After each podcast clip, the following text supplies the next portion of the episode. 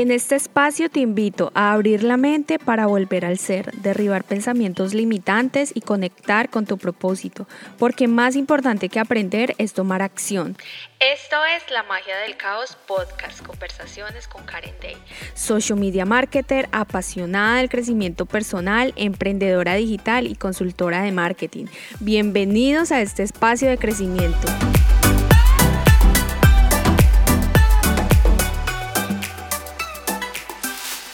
¿Qué hacer cuando nadie cree en tu negocio?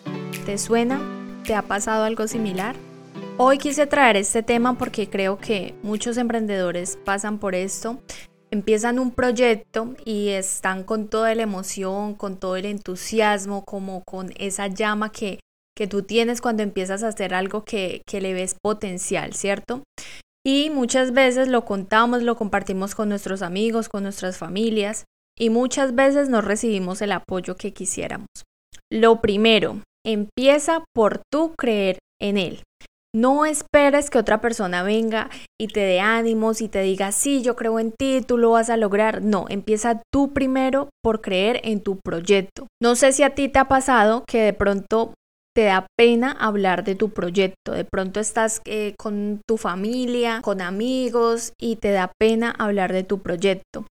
Pero esto aquí se trata es de actitud, de que no te dé pena hablar, sino que tú tengas esa confianza porque tú crees tanto en tu proyecto que tienes como esa actitud positiva, esa actitud de que tú crees en él, entonces tú lo puedes compartir con las demás personas porque el foco que todo negocio debe tener es conseguir clientes de cierta manera. Entonces, si tú sientes como esa esa presión, como que, ah, es que me da pena hablar de mi proyecto.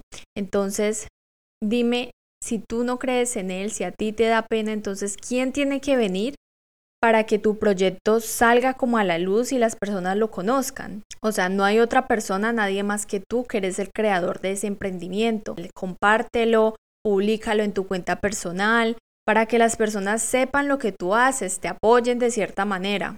Y esta sería una señal grandísima que tú le envías a tu cerebro automáticamente diciendo como que, hey, yo creo en mi proyecto, yo creo que merece tiempo, merece mi energía, merece las inversiones que yo vaya a hacer y merece que muchas personas, por lo tanto, lo conozcan y también confíen y crean en él. Trabaja tu mentalidad, porque si tú estás clara de que tu proyecto vale la pena, entonces vas a confiar.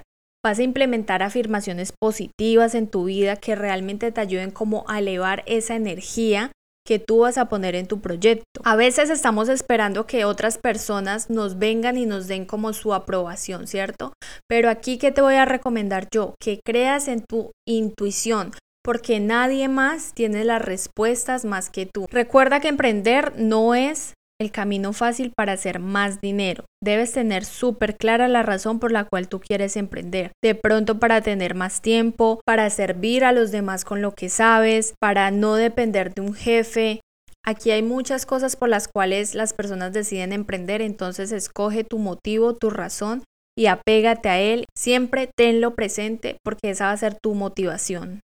Nunca quites tu mirada de la meta. Van a haber días de desmotivación, días que no quieres avanzar, días en los que pierdes esa llama que tenías inicialmente, que fue lo que te llevó a emprender. Y esto es completamente normal. Es aquí donde debes de pensar en no rendirte y de recordar esa motivación que fue lo que te llevó a emprender. Muchas veces nos pasa que empezamos un emprendimiento con toda, lo hacemos, pero a medida del camino no estamos viendo los resultados que queremos y como que queremos desistir.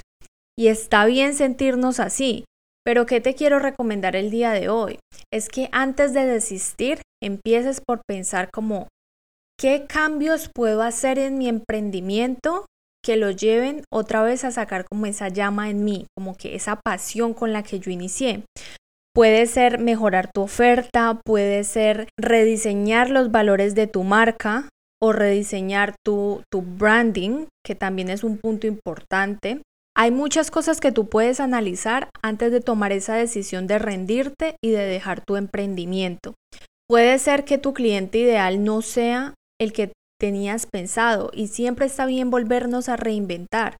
Pero vuelvo y te digo, primero analiza estas cosas que no te están como llenando tanto para hacer un análisis y después tomar una decisión. Si es una decisión de mejorar la oferta que tienes, de pronto una decisión de enfocarte en otro cliente ideal, una decisión de mejorar tus valores de marca, analízalo primero y después empieza por tomar acción e implementalos.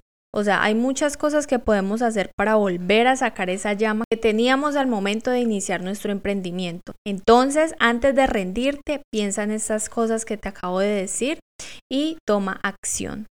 Si te gustó este episodio, recuerda que puedes compartirlo en tus historias de Instagram y etiquetarme como arroba Karen Ramos para poderte repostear. Nos vemos en un próximo episodio. Si te gustó lo que escuchaste, recuerda que puedes seguirme en Instagram como arroba Karen Ramos para más contenido de valor.